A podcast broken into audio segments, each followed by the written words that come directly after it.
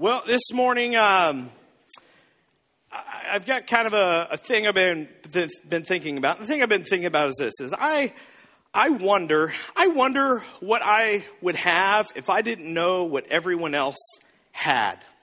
You know, like whenever um, Kate and I got married, uh, we were just finishing up college, and, and Darren and I, all we had was like a 28 inch tube TV in our dorm room. You know, that's all we had. But, you know, that's like when flat screens started to come out and stuff. And my, some, I forget who even who it was, but somebody bought Kate and I as a wedding present a 40 inch flat screen TV. And I was like, oh my gosh, I've made it you know, a 40 inch plasma flat screen TV. I didn't even have it mounted on the wall. I didn't even know if that was a thing yet, but I had it sitting there, you know, with my Xbox and my Blu ray player, and I was like, oh my goodness, what more could a man want? And then I met someone with a 55 inch TV.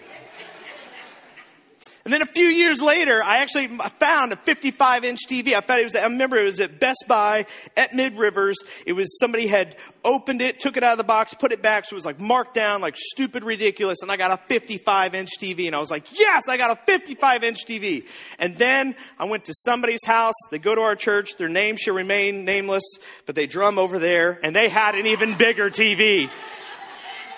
And I thought, my gosh, I didn't even know a TV like this existed. But I never would have even thought about it if I didn't know other people had bigger TVs, right? Or how about this? I wonder, I wonder what I would want if I didn't know what everyone else wanted. I have this thing on my list, and thank God I can't find it anywhere. But it's called a Ninja Creami. Has anybody seen this on their TikTok? Now that I've spoken it, your phones are all listening to me. All of you will have Ninja Creami, Ninja Creami. Ninja Creami is going to be, it's this ice cream maker, okay? And here they, here's how they get you on TikTok. They tell you, oh, you could make healthy ice cream with cottage cheese. I have no interest in that. I want to make my own ice cream with Kit Kats every night. That's what I want to make. But I want this Ninja Creami, but I went looking for it. You can't find it anywhere. And you know what? That makes me want it more because I want to be the special child who has a Ninja Creami, you know? But if I didn't know that everybody else wanted it, I really, I don't know, maybe I wouldn't even wonder it. Or, or how about this? I wonder, I wonder how much I would save if I didn't know what everyone else spent their money on. Because so many times we go on vacations and we don't go on too outlandish of vacations or anything like that, but it doesn't matter what we do. We, will go on a vacation, we'll stay at a hotel for a few nights, and it doesn't matter how much we spend. My wife will look at it and go, Oh my goodness, I can't believe we're spending that much. And do you know what I do? I want to go, honey, your conscience should be totally clear. Did you see what the so and so's did for vacation? I mean, they went to Disney nine times in a row, okay? They're living at Disney. We should not feel bad, okay? And they're our neighbors, okay? So we shouldn't feel bad at all about what we spend because it's not like we're living at Disney. I took you to Branson for two days, sweetie, okay? That's the trailer park of Disney. Don't feel bad. But it's true, right? I mean, if I, if I didn't know, even know what other people spent, I mean, I probably would save my money. I'd probably be a little bit more conservative. But the truth is, for every single one of us, I know too much about what others have, and I know too much about what others have that I don't. And here's the danger of that this has the potential to make me very dangerously discontent. And when I'm dangerously discontent, I'm not in a very safe place. So, for the last couple weeks, we've been talking about guardrails. And if you don't know what a guardrail is, I'll, I'll refresh you real quick. A guardrail a guardrail is a system designed to keep vehicles from straying into dangerous or off limit areas. And you usually find them at bridges and medians and curves. And the thing about guardrails is they're always placed in the safety zone, right? You never find them in the danger zone. They're in the safety zone. There's a, a little bit of a gap there. Doesn't get you right up next to the line. It's, it's always placed in the safety zone. And the reason they're there is to minimize damage. Because if you run into a guardrail, it's minimal damage compared to if you had gone off the road and, and into a creek or off the road into another lane of traffic. It's minimal. And the reason we're talking about this is because all of us need some guardrails in our life. And it's a personal decision that you have to make. And it's not a conversation of right and wrong, it's a conversation of what is wise. The way we ask that question around here, we didn't come up with it. Andy Stanley did 10 years ago is in light of my past experiences, my current circumstances, and my future hopes and dreams, what's the wise thing for me to do? What's the wise thing for me to do, not what everybody else is doing? And if we ask ourselves that question and understand that, we can build, we can begin to build some guardrails around our life. We talked about guardrails around friendships and, and friends and family. We talked about uh, different kind of guardrails around our sexual integrity. We're, we're going to talk about guardrails around our professional integrity. But the thing is, is we all need some guardrails. And what a guardrail does, when I make it for myself, it becomes a standard of behavior that becomes a matter of conscience. So that just how like my car navigate helps me navigate when I'm making a wrong turn or when I'm starting to get out of my lane, just the way the same way a rumble strip on the side of the highway, it, it, what it's there for is to remind me that, that I'm about to go out of my lane, that I'm about to veer off course. And we all need that. We all need something to ding our conscience when we are potentially putting ourselves in a dangerous situation. And so this week we're going to talk about Financial guardrails, which money at church, always everybody's favorite topic. If you're new here today or if you're visiting, you're like, terrific. I just came on the perfect Sunday. This is why I stopped going to church for 10 years. Because the church talks about money. Because here's the belief the word on the street is this the church is against sex and the church just wants my money. Right? We've all said it. We've all thought it. Now, here's the thing. I think we've kind of covered the whole the church is against sex thing, okay? Because for the last four out of my six sermons have been about sex, okay? See, now the visitors are going, we came on the wrong Sunday. We, we should have been here a month ago. As a matter of fact, I I went to Supplement Superstore this week. I'm friends with all those guys. I went to Supplement Superstore and I went in, and one of the guys goes, Mike, what is going on at your church? And I said, What are you talking about? He goes, Bro, he goes, I've been watching your clips last four out of the six weeks. You've been talking about sex. My church last week, all they gave me was a towel to swing around my head. He's like, I'm going to start watching your church. I'm like, that's really cool. So look, I think we've covered that, okay? We are not against sex. Let me say it publicly, live, right here on camera. Anchored Hope loves sex. Okay. clip that. Just clip it, tweet it, thread it, Okay? Right. We've got that covered. All right? Now, let's talk about money now that we've got that covered. No one's coming back next week. All right. the doors are locked. You can't leave. All right? But let's talk about the money thing, right? The church just wants my money. But look, if you're around here long enough, and some of you, you've been around here long enough to know this, okay? I, we're not about money around here. Somebody, somebody stopped me last week in the lobby. I was standing in the lobby talking to people, and somebody came up to me and they said, Pastor, where in the world do I put my offering? And I was like, oh, there's a little box right here because we, we have online giving and we have a little donation box in the, in, in the lobby. And she goes, okay, good. Because I was wondering. She goes, I'm just so used to a church experience where at some point somebody's going to come by me with a KFC bucket and shake it in my face until I put something in there or a little gold plate with a little velvet bottom, you know, and I'm going to feel bad because they all leave the lights on at the Baptist church, you know, and so if, if I don't put something in there, they're going to see it. And so I was just wondering. And it's true. We don't pass the plate around here. We don't do that. And, and, we don't shake you down with money. We have online giving. We have a drop box for physical donations in, in, in, the lobby. And half the time during announcements, I don't. I don't bring it up and I forget it. The leadership team loves that. No, they don't. Um, but we don't because here's the thing. This is the truth. We don't want your money. We don't. We don't want something from you. We want something for you. Okay? And we want to make that clear as day. We do not want anything from you. We want something for you. And here's, here's our belief. This is part of our culture is that we believe we don't need to shake you down for money. We believe that if God, if we, if you come here and you have a good experience and you're inspired to follow Jesus, that when Jesus gets a hold of you and you make the decision to follow him, you will give him not just parts of your life, but you will give him all of your life.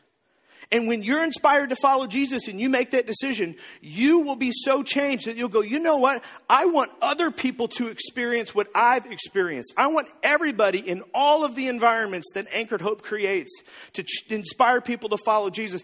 I want people to experience what I've experienced. And you will give not because we shook you down with a KFC bucket, not because we had a giving pa- campaign. You will give out of the generosity of your heart because you want to help others find Jesus. That's what we believe. And that's why we don't shake you down for money. So here's the thing we're going to talk about money. And the temptation would be to tune me out. But I don't want you to tune me out. I want you to hold on to this because Jesus talked more about money and sex than he did about heaven.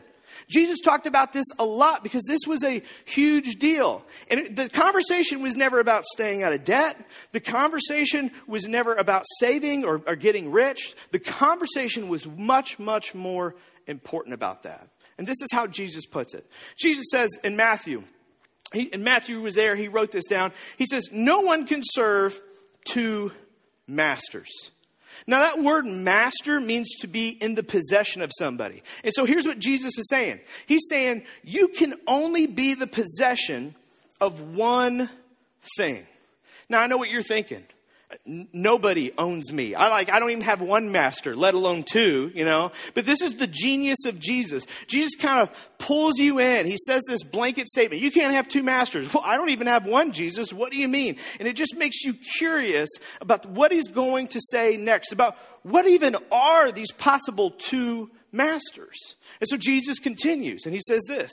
He says either you will hate the one or you'll love the other, or you'll be devoted to the one and despise the other. So he says, look, these two things are in competition with one another. These two things, you're going to either love one and hate the other, you're going to serve one and just despise the other, ignore the other. And again, he's got you, he's got you roped in. You're going, what in the world are these two, these two things that are in, in conflict with one another? And then this is what Jesus says. He says, You cannot serve both God and and if you've never heard the verse before, if you've never if you've never read this before, for a minute you might think you cannot serve both God and you'd think it would say you'd say Satan, right?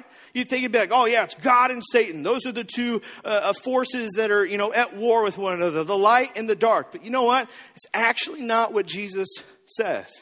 He says you cannot serve both God and money. And that word money, that word money means stuff. So when Jesus says this in the original Greek, he says, You cannot serve both God and stuff money can buy, is probably the best translation of this verse. You cannot serve both God and stuff money can buy. And here's the thing we don't think of ourselves as serving money serving stuff, but that word stuff means to submit to or to make your ultimate, to give all of yourself to. And what's so interesting is when Jesus talks, I mean, this is Jesus. This is God in human form, giving us God's opinion. He's right in front of these men, and he's, he's given us the, the lowdown, something that nobody else had ever been able to think about before, something that nobody else had been able to write before. And Jesus is standing in front of them, giving them a TED talk on what the chief competition for your affection and heart is. What is it? What's God's chief competition that he has? It's the stuff that money can buy. It's the vacations. It's the houses. It's the cars. It's the electronics. It's the coffee. It's the food. It's the Amazon Prime. He says, This is the chief competition for your heart. And again, most of us think, well, I don't give myself to stuff though. But think about it. We all give ourselves to something. We all buy into something, both physically and emotionally. And, and why would we ever buy into something or submit ourselves to something or serve something? And the reason is this it's because of what it promises you. And here's the truth God made, makes promises to us. There are promises all throughout Scripture, things that Christ promises to us. But at the same time, doesn't stuff promise things to us as well? Isn't that what an advertisement is? I mean, an advertisement is a promise. That if you buy this thing, it will make you happy. If you buy this thing, you will feel good. If you buy this thing, you will be at peace. If you buy this thing, you will never want any other thing. This will be the end all, be all. It will satisfy you. It will complete your life. It will make your life so much easier. That's what stuff does. It makes promises to us. And whether it's the promises of God or the promises of stuff, all of us eventually buy into those promises and going, yes, that's what I need. Even though it's not necessarily a thing we need, it's a thing we want, but we call it a need because we don't want the thing. What we need is the promise that it makes to us. And we want to feel that. We want to experience that. And Jesus says, look, the chief competition for your heart, for your soul, is the promises that God makes and the promises that stuff makes. And so the question that Jesus wants, wants us to ponder is this do, do we have money or does money have us? Do we use it or does it possess or own us? And all of us would say, hey, this is, this is not a problem because here's the thing. No, no, money, money doesn't have me. Go to that next slide. No, money doesn't have me. It can't because I don't have enough of it for it to have me problem solved, Pastor. I, I'm there. I mean, look, I got, I got nothing in here, right? I'm all good. Well, geez, I, I passed this test, right? But here's the thing. It's not about how much you have. It's not a question of how much you have or how much you make because it doesn't matter what you make or what you have. We could all fall into this trap. The question is, is what is your ultimate? What's your ultimate? Because here's the thing. If in your life, the way you live your life is that your ultimate that you're looking for is the ultimate job with the ultimate pay, with the ultimate hours, with the ultimate vacation, so you can go on the ultimate vacation, to go and do the ultimate stuff, so that you can experience the ultimate food and the ultimate drink, and you can go there in your ultimate car and then go back home to your ultimate house with your ultimate stuff and drink your ultimate whatever it may be, then here's the thing you've chosen your ultimate. If that's your drive in life, then that means you've chosen your ultimate. And whatever your ultimate is, whatever that drive is, guess what?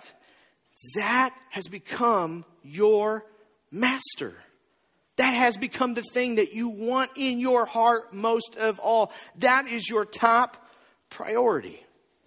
And that's what Jesus talks about when he talks about this. When he begins to break it down, he begins to break down, look, it's about your priorities. And this is what he says. He says, but, and when he says but, he's offering an alternative. Every time Jesus does this, he always does this play. He says, now here's the way you've heard it, or here's the way you know it, but let me offer you an alternative. And this is the kingdom way. This is the Jesus way. This is the Christ like way. He says, but seek first, seek first the kingdom and his righteousness. See, here's the thing. When Jesus talks about his kingdom, it's kind of a broad topic. We don't always know what that means. The kingdom of God, right? Jesus says the kingdom of God is here. Exactly what does that even mean? But here's the thing is when we talk about the kingdom of God, Jesus' kingdom is an others first kingdom. This is the chief characteristic of Jesus' kingdom. Jesus' kingdom is an others first kingdom. So when he says seek first the kingdom of God, he's saying seek first opportunities and way, ways to put the person beside you in front of you. Because that is the kingdom way. That is what the kingdom of God is all about. The kingdom of God is about helping the least of these. The kingdom of God is about taking care of people's physical needs, emotional needs, mental needs, spiritual needs, relational needs. He says, Here's what I want you to do. I want you to reprioritize this. And I want you to seek first ways to participate in the kingdom of God, which is all about putting others first. Now, here's the thing Again, most pastors, most people who preach on this, and that's why we're starting this new giving campaign. But that's not it. Because here's the thing when people talk about this, the church is not the kingdom of God. Here, here's the way I would put it Anchored hope is not the kingdom, anchored hope is participating in the kingdom of God. And here's what we, what, what, you, what we, want you to believe. We want you to be, believe that you are, it is your personal decision. It is your personal duty to God as a follower of God to participate in the kingdom of God. But that could be literally anywhere. I don't care where that is. There's so many places. This is not the only active place where the kingdom of God is at work.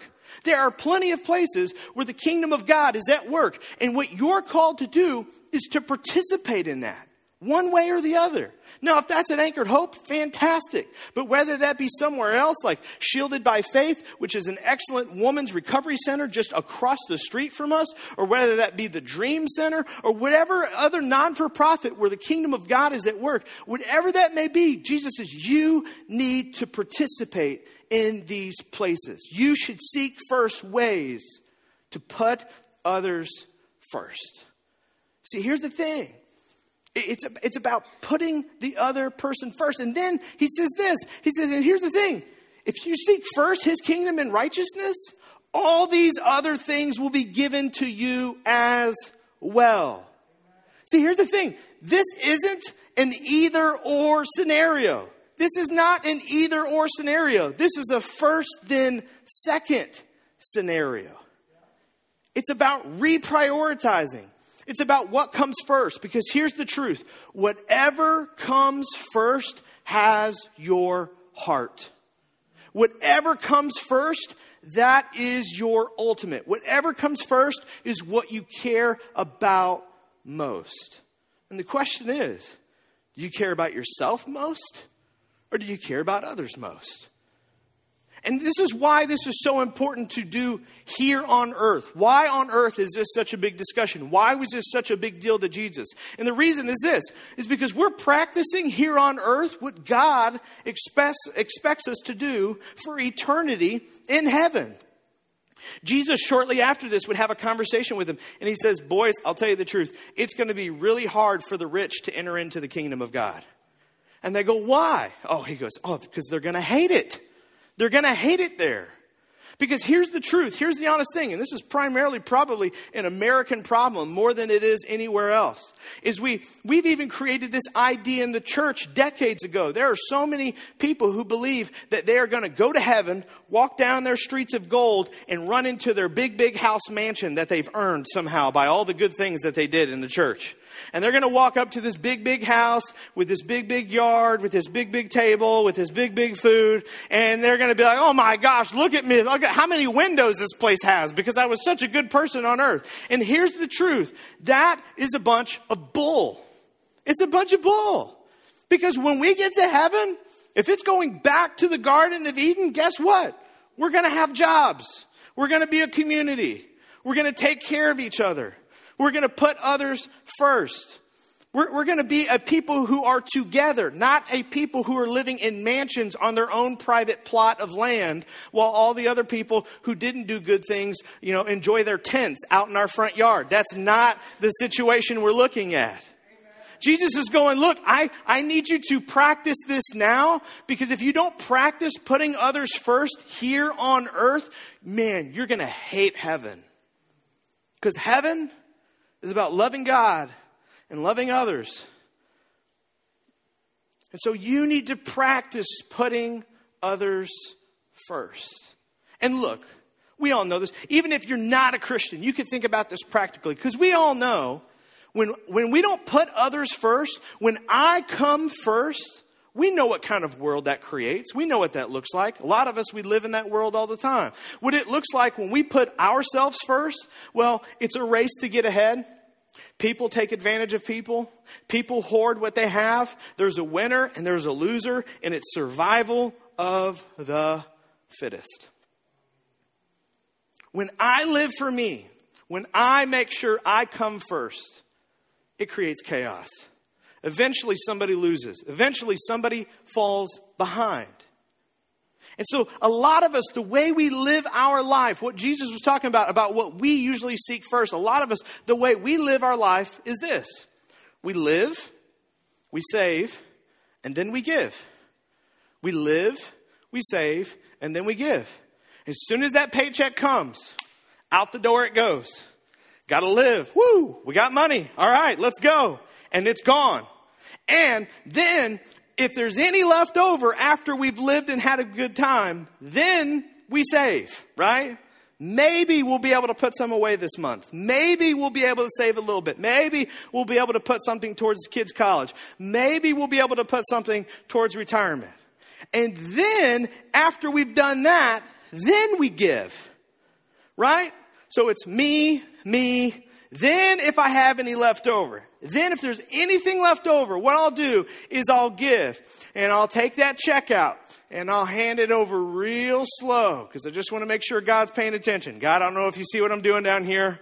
I'm about to give. I know it's a very rare thing, but it was a good month and it's a very, I know it's a big deal. Oh, please don't applause for me or anything. And so anyway, as I hand over this check, Pastor, if you just want to take a photo to put on your social media. So again, this kind of comes back to me because it's nice to have a good reputation for being somebody who's generous once a year. And so anyway, just ready to go, photo op, good. All right, sweet. All right. Woo, I feel so good about myself, right?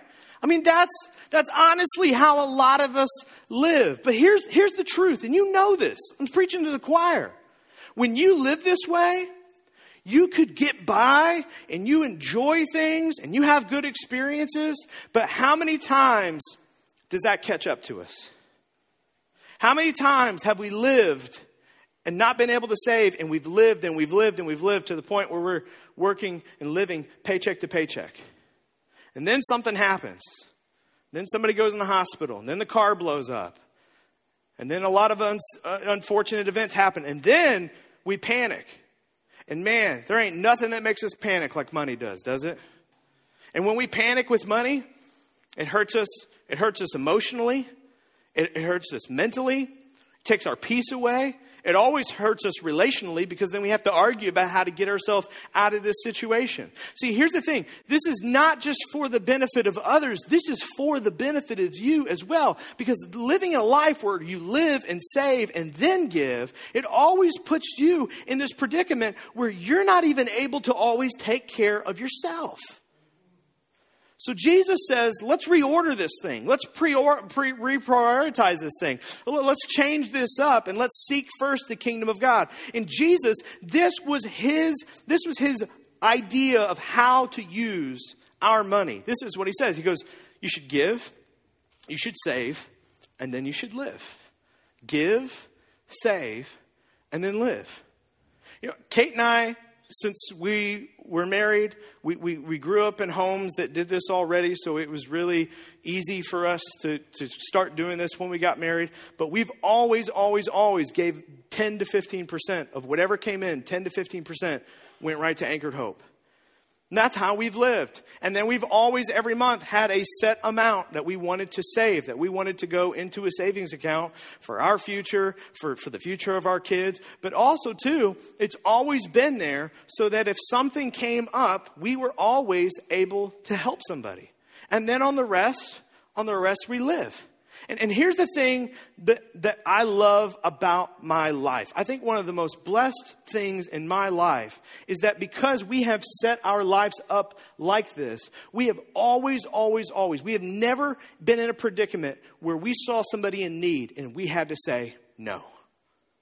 Every time we've come into somebody who is in need, we have always been blessed enough to say yes. And look, that's not because of the amount of money we've made, because we've had plenty of seasons where we didn't make that much money. The thing is, the way we, the way we were able to do that is because we had always gave and then saved and always had something saved where we were able to look at somebody else and go, yes, we'd love to help you. I remember whenever the pandemic happened and all of a sudden they told us we weren't going to be able to meet in person.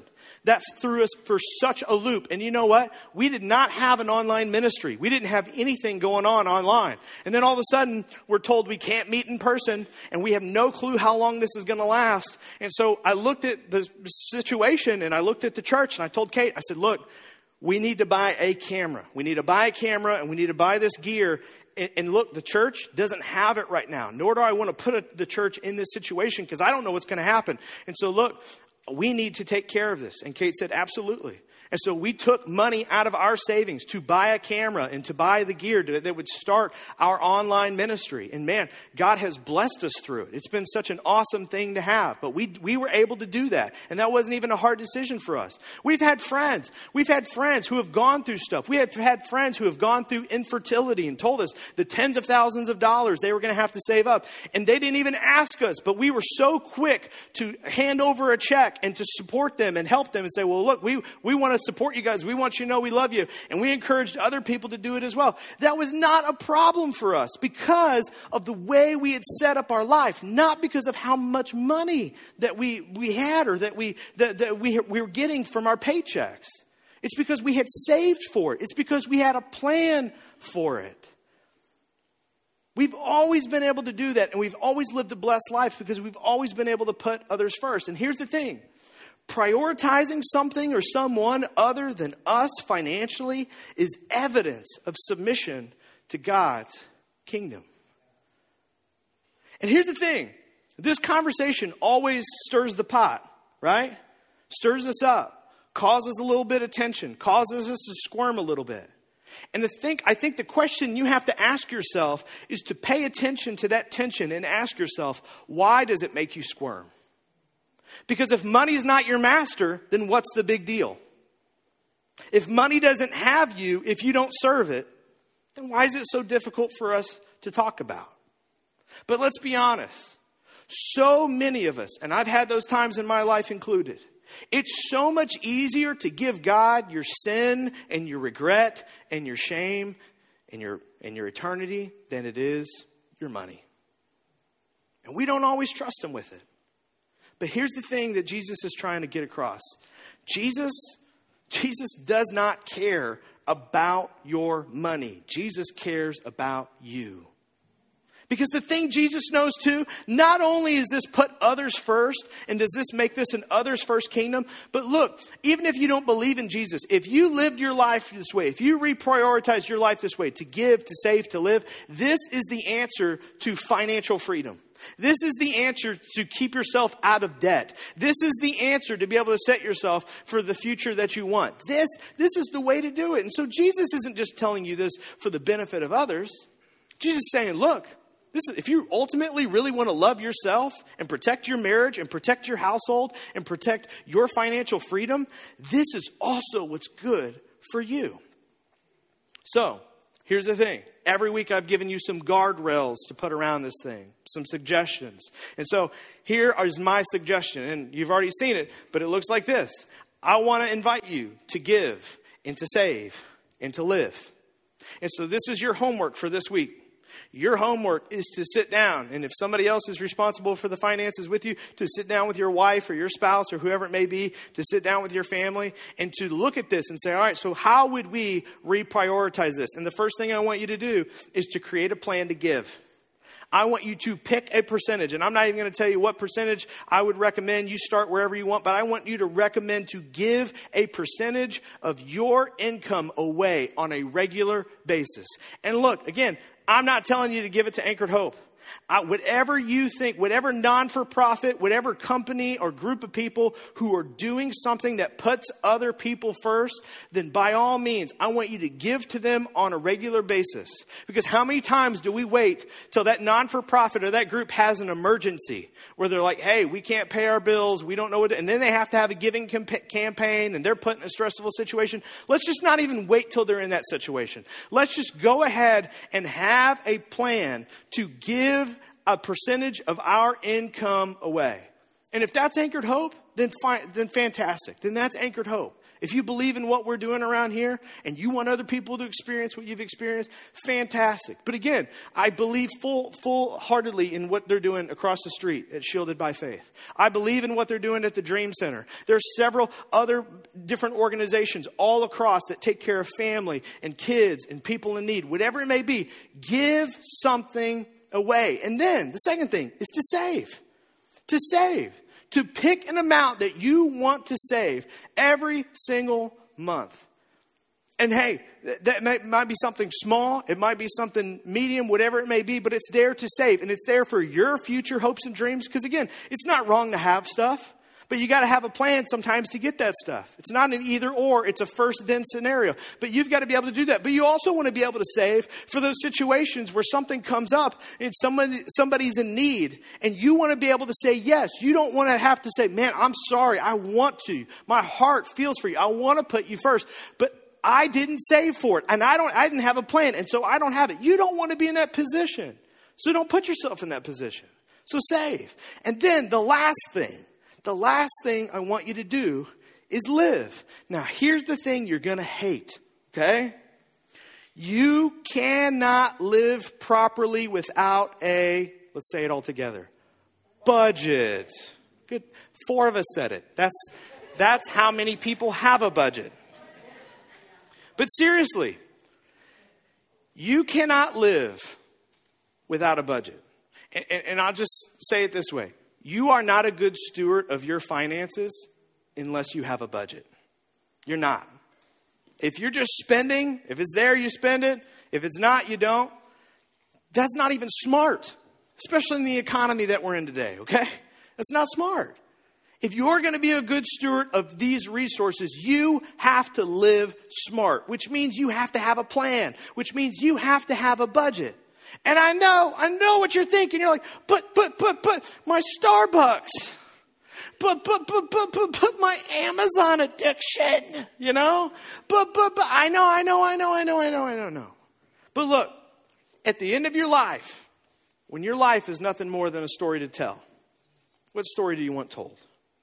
Because stuff, stuff comes and goes. There's always something bigger, there's always something better. There's nothing that gives you that shot of dopamine that ever really lasts. This is about building a legacy. This is about having a purposeful life. This is about having a plan. And here's the thing if you would have a plan for this stuff, if you would have guardrails around it, you would be better equipped and ready to love God, to definitely love others, but ultimately, too, you'd be better prepared and able to love yourself. And ultimately, is that such a bad life? Is that a terrible thing? Because we've all tried and been with the alternative. And a lot of times, it's a crapshoot if it works out for us. But this, this is the way to freedom. Let me pray for you. Father God, this morning as we come to you, God, this is never a fun conversation because we all know that it means possibility of me making a sacrifice, me saying no to myself. God, I know that if I was honest with myself, there are some things that probably have a hold of my life. There are some areas where stuff has me. And so, Father God, would you this morning pay, help us pay attention to that tension? God, if there's something in our hearts right now that's stirring, we're Man, we've talked about this as a family. We know we need to sit down and make a budget. We know that we can't continue this way. We need to save. We know that we only give when we have it. And that's not a way that I want to live because it's not a question of whether I have it or not. I have it. But the question is, does it have me? And I don't want anything to have me. I don't want anything to possess me other than you, God. I want you to be the master of my life I call myself a follower of Jesus. I want to follow you in every area of my life. So if that's if that's you this morning, I want you this morning to just pray this prayer to God. God, Father, I give you my life. I give you all of my life. I give you every area of my life. This area included. So will you help me to turn it over to you? Will you help me to trust you in this area as well? Father, we love you. We thank you. And we pray these things in your name. Amen.